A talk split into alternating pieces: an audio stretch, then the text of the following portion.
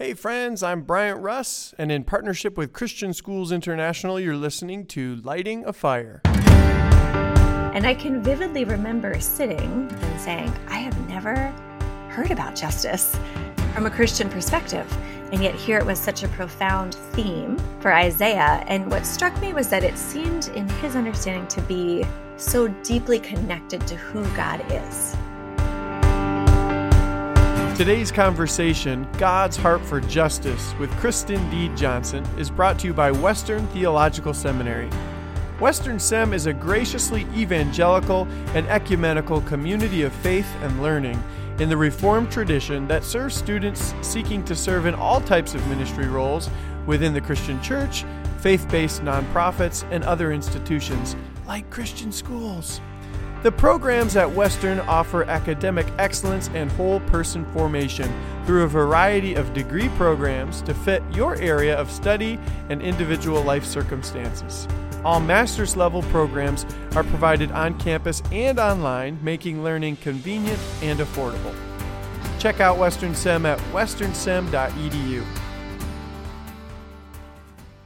So, Dr. Johnson, you've spent years thinking about, writing about, researching justice. Can you tell us a little bit about yourself and where did that interest come from? Thanks for asking. It for as many years as I spent writing the book, The Justice Calling, I spent even more years before that thinking about it. And it really goes back to my devotional reading. Right after I'd graduated from college, I was reading the book of Isaiah. And there was so much about justice and righteousness right from the beginning, woven throughout the book. And I can vividly remember sitting in my room where I do my quiet times and saying, I have never heard about justice from a Christian perspective. I had become a Christian in early high school and through all those years of church and youth group talks and involvement in Christian ministries, I really couldn't think of a place I had heard much about that.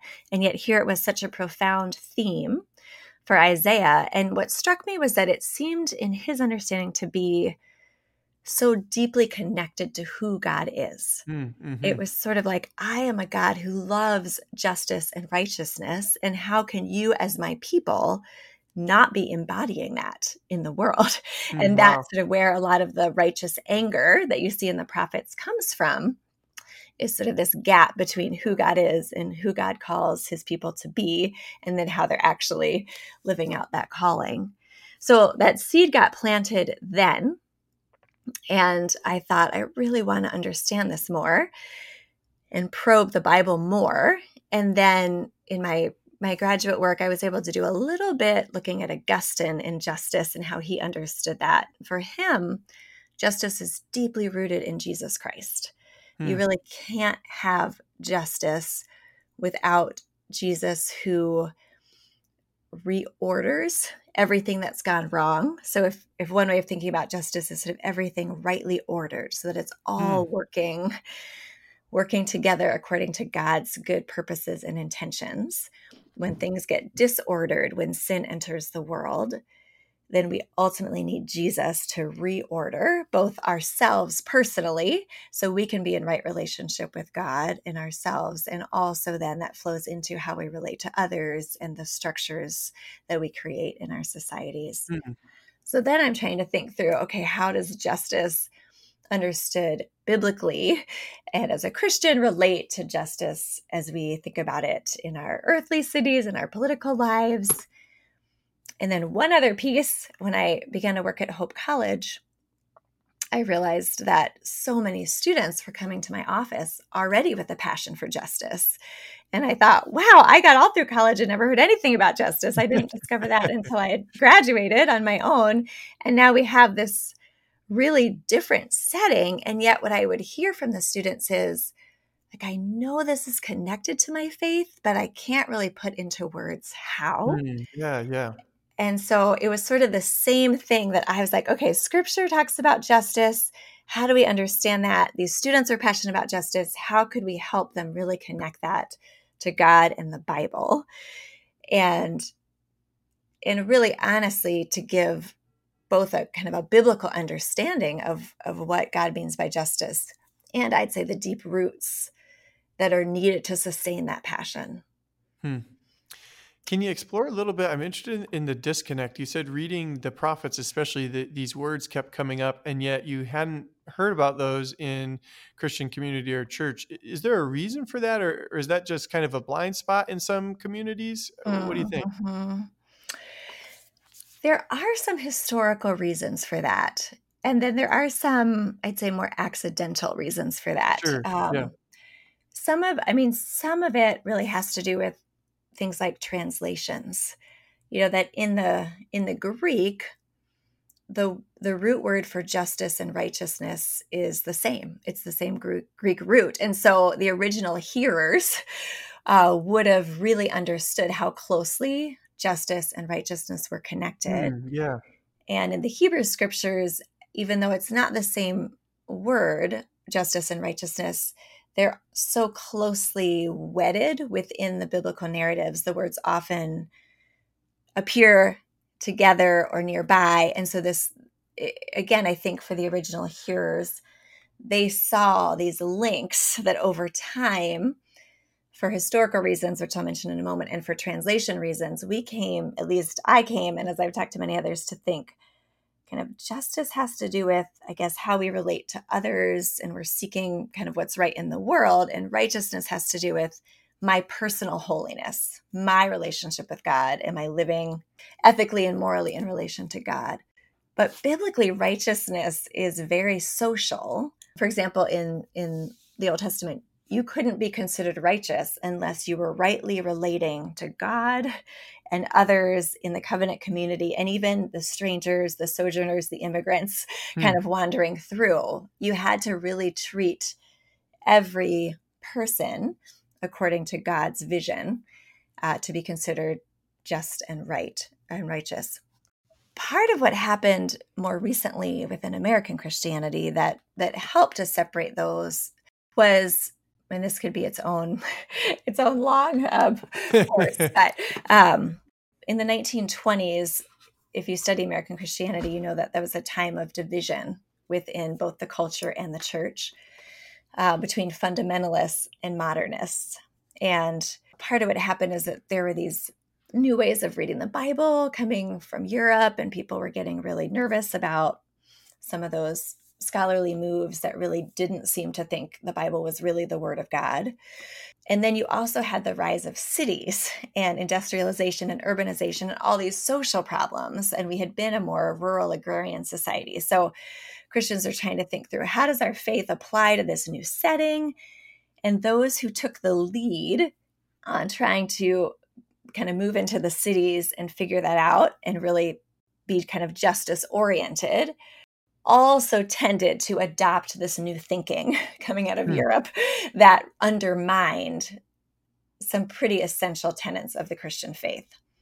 So those who were really trying to preserve the convictions of the faith and the Bible and its truths ended up wanting to distance themselves from those who were questioning those things and in the process sort of seeking justice. So for example, how do you think about sin in cities?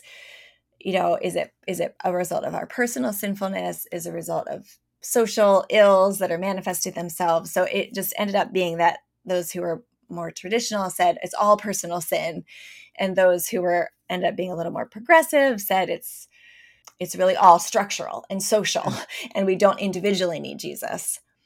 And so this gap entered in that kind of held for quite some time.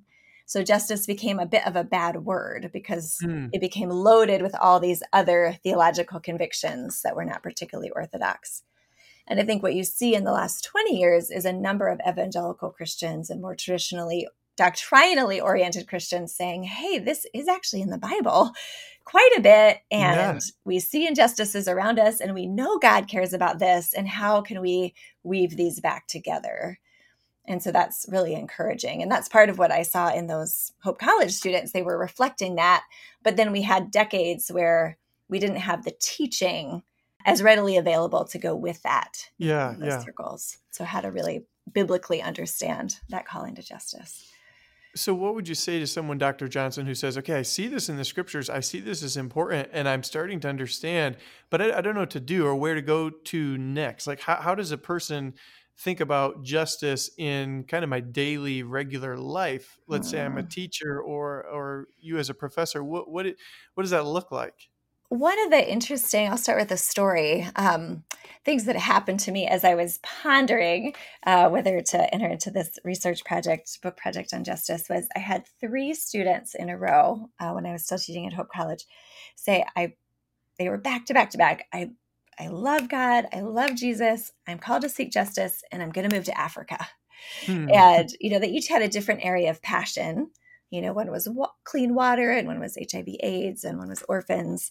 And I thought, that's so beautiful. And then simultaneously, I thought, are they going to be this passionate when they're 40 with a mortgage as they are right now when they're 18 and sort of the world, you know, is before them? Like, how do we make sure if this is so central that it can be central their whole life long and have that deep roots?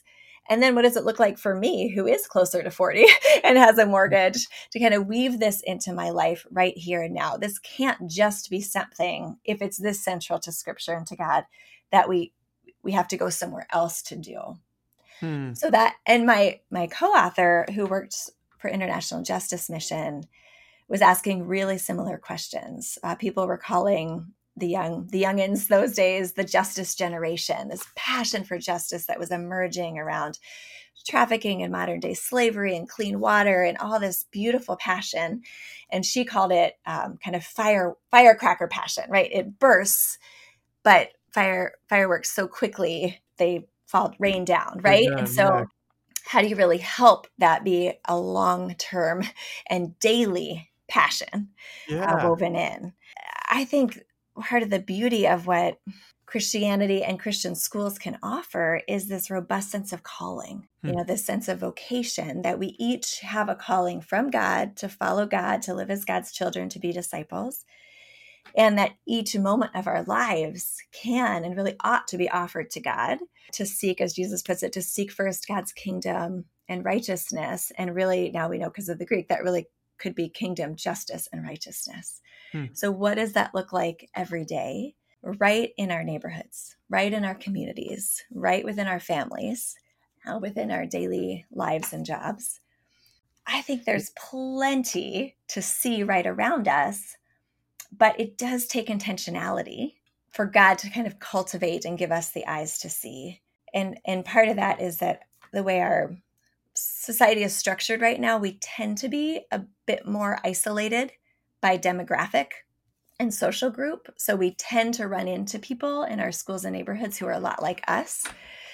And if you're like me, that means fairly protected from some of the hardships and injustices all around us. So it's intentionally drawing near, even right within our communities, to organizations that have a history of connecting with those who have more obvious injustices than maybe we do, or listening to stories. For Bethany, my co-author, it was amazing. She saw this billboard when she was in seminary, you know, modern day slavery is still alive. And she thought, what do I do? What do I do? And the person said, sign up for our email list. She's like, what? That can't be the answer. But she did, because she didn't know what else to do. She was on her way to class. And then she started getting these stories in her inbox of people suffering from modern day slavery. And God used that to shape her whole trajectory, from teaching church history to going to work for International Justice Mission. So it doesn't have to be a big dramatic move, but it does take intentionality. I experience that tension all the time with students. You know, I have students like you who say, I want to drop out of school and move somewhere. Or especially when we think about someone right now whose stomach is empty or who's thirsty, and yet I have such an abundance, it brings us into this tension that I experience too. Every year I teach the book of Amos. And every year it's like I'm brought back into this conversation of am I just like, have I sold out or is there something here that I'm called to engage and participate in? And I've never fully resolved that tension, even just something simple like my car has a nicer house than a lot of people around the world, called the garage. or my grass drinks more water than some people have access to. And like, how can that be okay? And yet I don't know what the alternative is. It's just like, let my grass die. Like or, you know, even just things like practical, we have two vehicles because my wife works and so do I. And every year I read Amos, I'm just like, am I one of these cows of Bashan, you know, or mm-hmm. I wonder what is maybe the gift or the invitation of these prophets? Is it to resolve all these questions, or is it maybe to invite us into some of this wrestling with God and our neighbor? Mm-hmm. Yeah, that's really beautiful reflections. Thank you for sharing that, and the wrestling that I think many of us feel. I mean, my sense is from the prophets that they're reminders, right, to step back from, you know, often their complacency, or more strongly, their complicity in structures and ways of being that perpetuated injustice, often unknowingly, and to be reminded of who God is and then who we're called to be. So if I link it to the biblical story, it really helps me actually make the move to concrete daily life. Yeah. Because when I look at creation, right, God creates this world of abundance and harmony and justice and shalom, and flourishing for all. And then he says to the man and the woman, you are to steward this world. And he gives them everything, right? He gives them life. He gives them every provision, and he gives them this calling. And the posture that I often, if you think visually, have is sort of the man and the woman opening their hands, and they're receiving everything from God. And all they have to do is offer it back, you know, with sort of open hands offered back, to love God and love each other and love the world around them and love themselves. In this moment, right, with the serpent and the tree, what you see is the first moment of humans taking for themselves rather than receiving with open hands. So if you could see my hands, I'd be going from open hands to kind of curve in on myself. And the classic term for that is incurvatus in se. We become inward looking and inward seeking. We become hoarders rather than sharers. And so in our daily lives, how often is our posture? We've received. So we've received meaningful work and an income and a garage and grass. And what's our posture with all of that, right? It's not that those are in and of themselves bad. Augustine would say, everything God created is good. It's what you do with it. It's how you offer it. It's towards what end. And so are we doing that in a sort of a hoarding way, in a way that's looking out for me and my people and my kind, which is, I think, what the fall ushered in, right? This selfishness that's not only myself, but also can be sort of about my people. Or is it we've received all of this, our callings even, to be able to enjoy them and to be able to offer them back. So what are we doing with them? I love the work of this research institute at the University of Virginia that's saying, you know, what does it take for a city to thrive? And they look at all these things that it really takes for a city to thrive. People need beauty. They need economic resources. They need healthcare. They need education. They need nonprofits. They need gardens. And if you look at that list, which I can point you to, and I've talked about elsewhere, you just realize that we all have something to contribute to what it takes to that. It could be gardening, and then being able to say, I love to garden, and I can offer that maybe in a community in our neighborhood that doesn't have robust beauty right now. Or I love art, or I am an engineer. I remember talking to one college student, like, I don't understand how I can seek justice as an engineer. And you think all these infrastructure realities, like, you know, even in Flint, right? Access to the infrastructure that enables clean water to enter one's home, or the roads in a developing country that enable one to get to and from the hospital in a timely way so that a life can be spared, right? All of these things can actually be used within a daily life and job or unpaid calling to seek God's kingdom, justice, and righteousness, if we have sort of those open hands where we're saying to God, you've given me this both materially and sort of vocationally, and how can I be looking out not just for me or my family, but this community, this neighborhood, this town, this city, this world, and be sharing both materially in our resources and also of our time and our talents in very intentional ways. Hmm. Oh, amen. I love that. That's so helpful. And I almost think sometimes, of course, there are actual needs, and it's important to be aware and to participate in needs in, say, the continent of Africa. But sometimes I think the abstract or the broader my thinking becomes, I sometimes forget about the actual neighborhood I'm in. Mm-hmm. You ever see that in your studies? Yes, absolutely. And I would say there's also a paralysis that can set in, right? When you're thinking about the needs of the world, totally. Or you're reading a news story and you think, this is so tragic and my heart is really torn and I have no idea what difference I could make. So there's really feels like nothing you can do. So it can be really paralyzing. And that's part of where kind of those simple steps of drawing in, whether through an organization or something that sort of probably already exists. I'm not going to say there's no room for something new. I think we're really called to be creative and imaginative as kingdom people in all of this. But often some of us could be tempted to go right for the new thing and not learn as much from what's already been happening right in our communities and neighborhoods.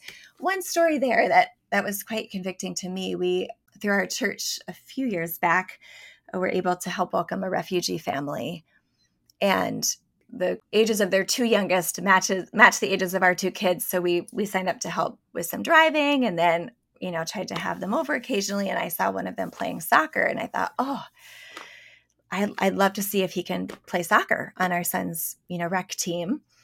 And so I got permission from the family and we signed him up. And it's interesting, once he got on the team, I mean, every other parent reached out to me. Does he need anything? Does he need shin guards or cleats? Or, there was such a willingness to help. But what I realized in that moment was that I hadn't been very attentive, even in my own neighborhood. I had noticed that our soccer league wasn't as racially diverse as the community overall, and I had wondered about that. But once this actual child was on our team, and I realized there are a lot more barriers to this opportunity than I had realized. I mean, it was not only I had thought in terms of maybe the sign-up money, but it was also, there was only one parent in that family and there was only one car and there was shift work from 3 to 11. Mm. The priority within that family system isn't to get a 6-year-old to soccer practice at that time, right? There just was no logistical way to get there. And so even sort of those simple structures of how, in my family, we get to work from 9 to 5 and then we're free. And we have 2 cars and we have 2 parents. And so all those small layers that made me realize there is a lot more here. And on the one hand, we have this youth sports epidemic where from certain family backgrounds, youth sports has taken over and youth pastors can't get kids to church. And, churches are like, what are we going to do? Sports has taken over. And then we have maybe whole other demographics that can't even access a sports team opportunity. And then you think, is that a kingdom issue? It doesn't feel like it. It's not a salvation issue. But is being part of a team and being part of a community and the things you learn and the sportsmanship and the camaraderie and the sacrifice, are those good things for all kids to have access to? I think most of us would say yes. And then if one demographic gets to have access more than another, well, what can I as a soccer mom do about that?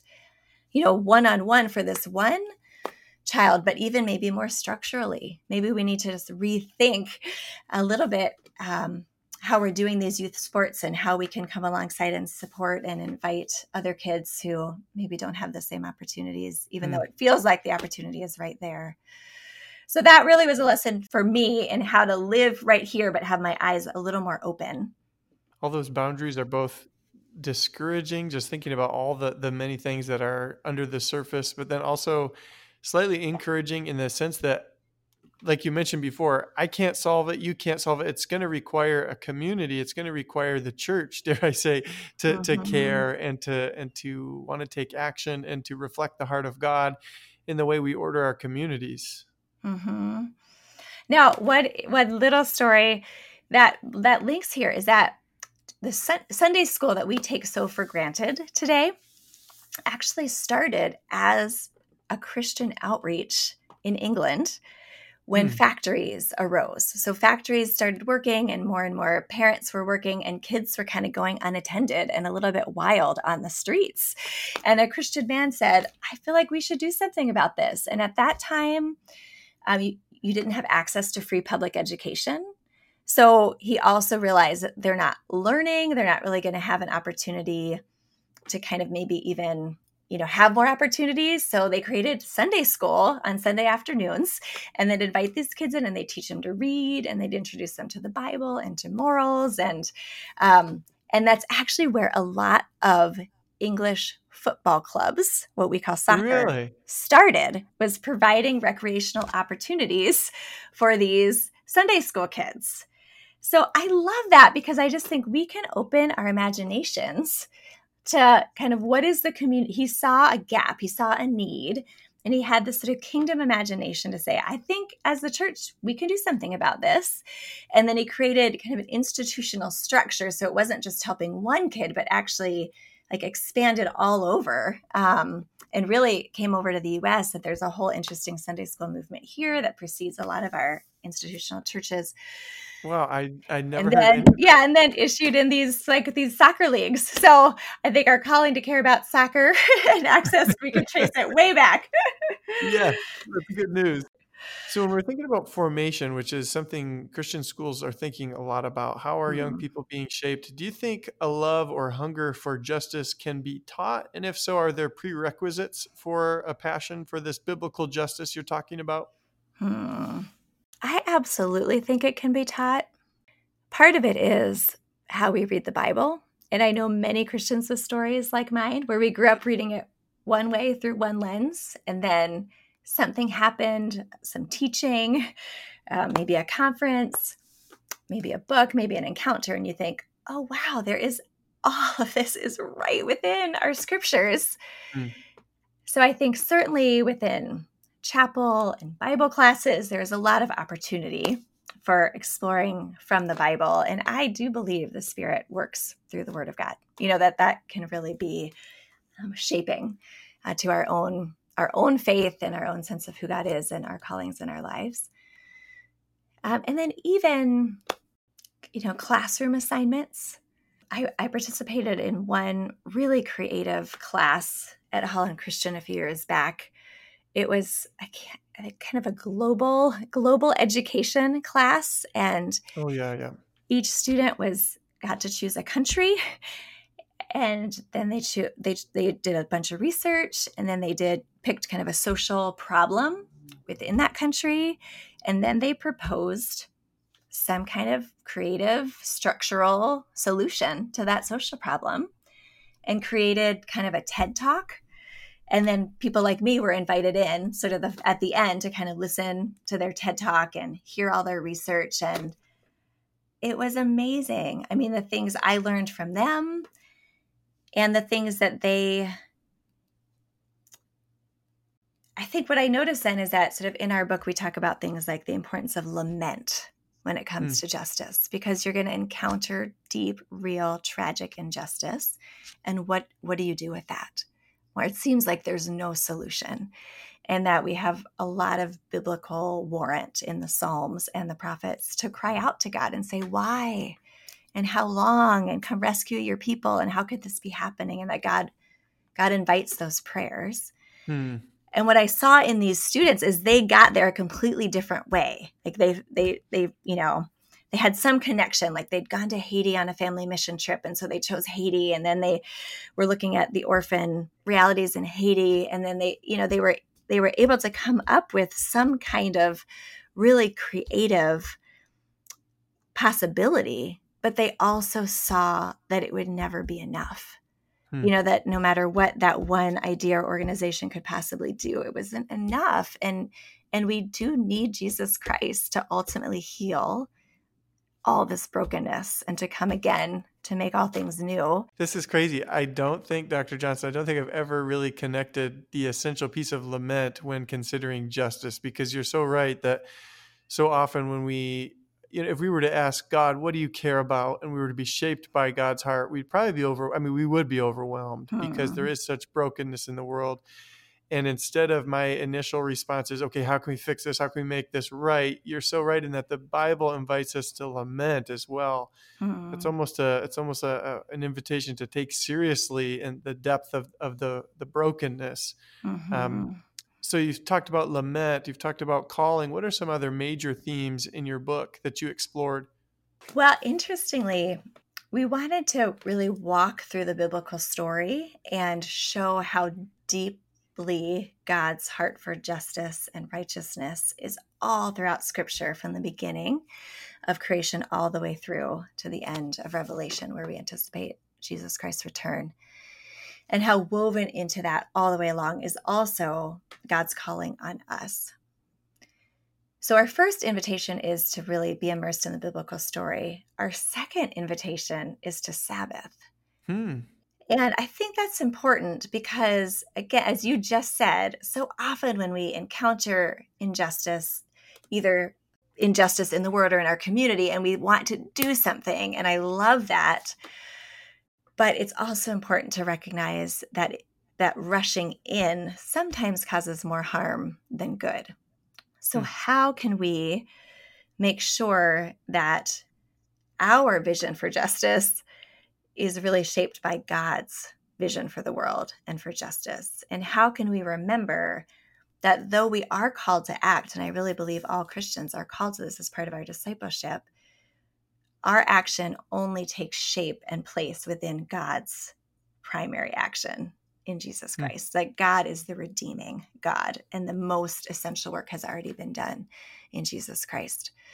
So Sabbath is sort of this call to step back and make sure that through our weekly worship and our engagement with Scripture and our rest, we are being given the eyes to see the world as God would have us see it, and kind of submit our sense of justice and righteousness to God's, and also to make sure that we don't ever think we're the heroes or saviors in the story, because we already have a savior in Jesus Christ, and what we're called to is to participate in his ongoing work of redemption in the world.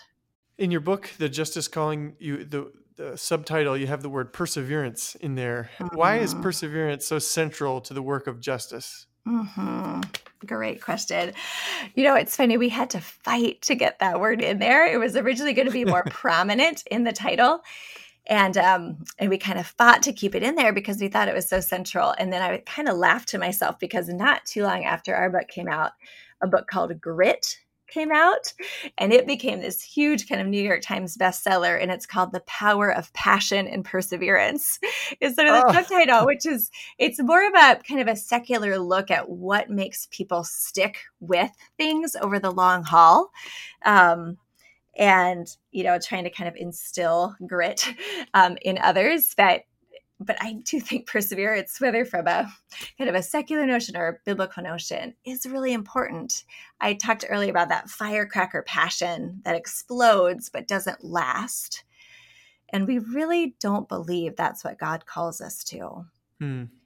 And we've seen, you know, you hear the stories of, you know, the short-term engagement, whether it's, you know, the complexities of the short-term mission trip where you're in and out without an ongoing relationship, or some of the harms that have been done in the name of Christianity by sort of this sort of passion that's not really shaped and formed and able to sustain for the long haul.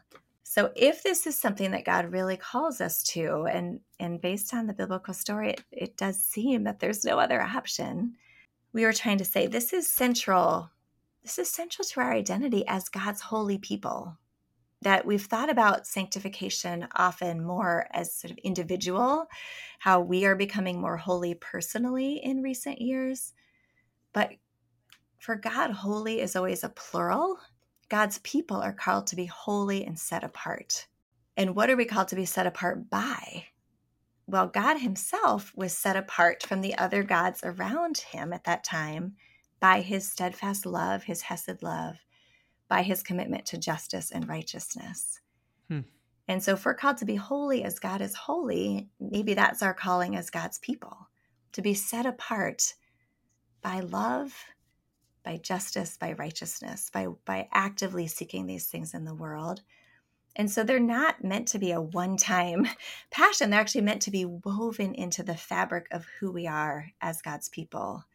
But it's hard work, right? It's hard to really sustain that because of the realities of injustice, because these problems seem so intractable, because it's easier to seek comfort and kind of close our eyes to the hardships around us. So what is it going to take to really live into this biblical calling, to be a people whose love of God and neighbor really attends to every layer of our neighbors and communities' lives? It's going to be long, hard work. And so we need ultimately the sustaining grace of God made known through the Spirit and in Jesus Christ. And we need each other in the family of God, and we need worship, and we need Sabbath, and we need lament, and these, some of these God-given practices that can sustain us over our whole lives. Dr. Johnson, I'm so grateful for your perspective, for the work you've done, and the way you're influencing your communities at Western and at Hope. And we're just grateful that you're able to spend a little bit of time with us today. Thank you so much. Thank you for having me. I'm really grateful for the opportunity. If you enjoyed today's conversation, make sure you subscribe to the Lighting a Fire podcast so you don't miss an episode. As always, feel free to email me with questions or ideas at bruss, B-R-U-S-S, at hollandchristian.org. In partnership with Christian Schools International, this is Lighting a Fire.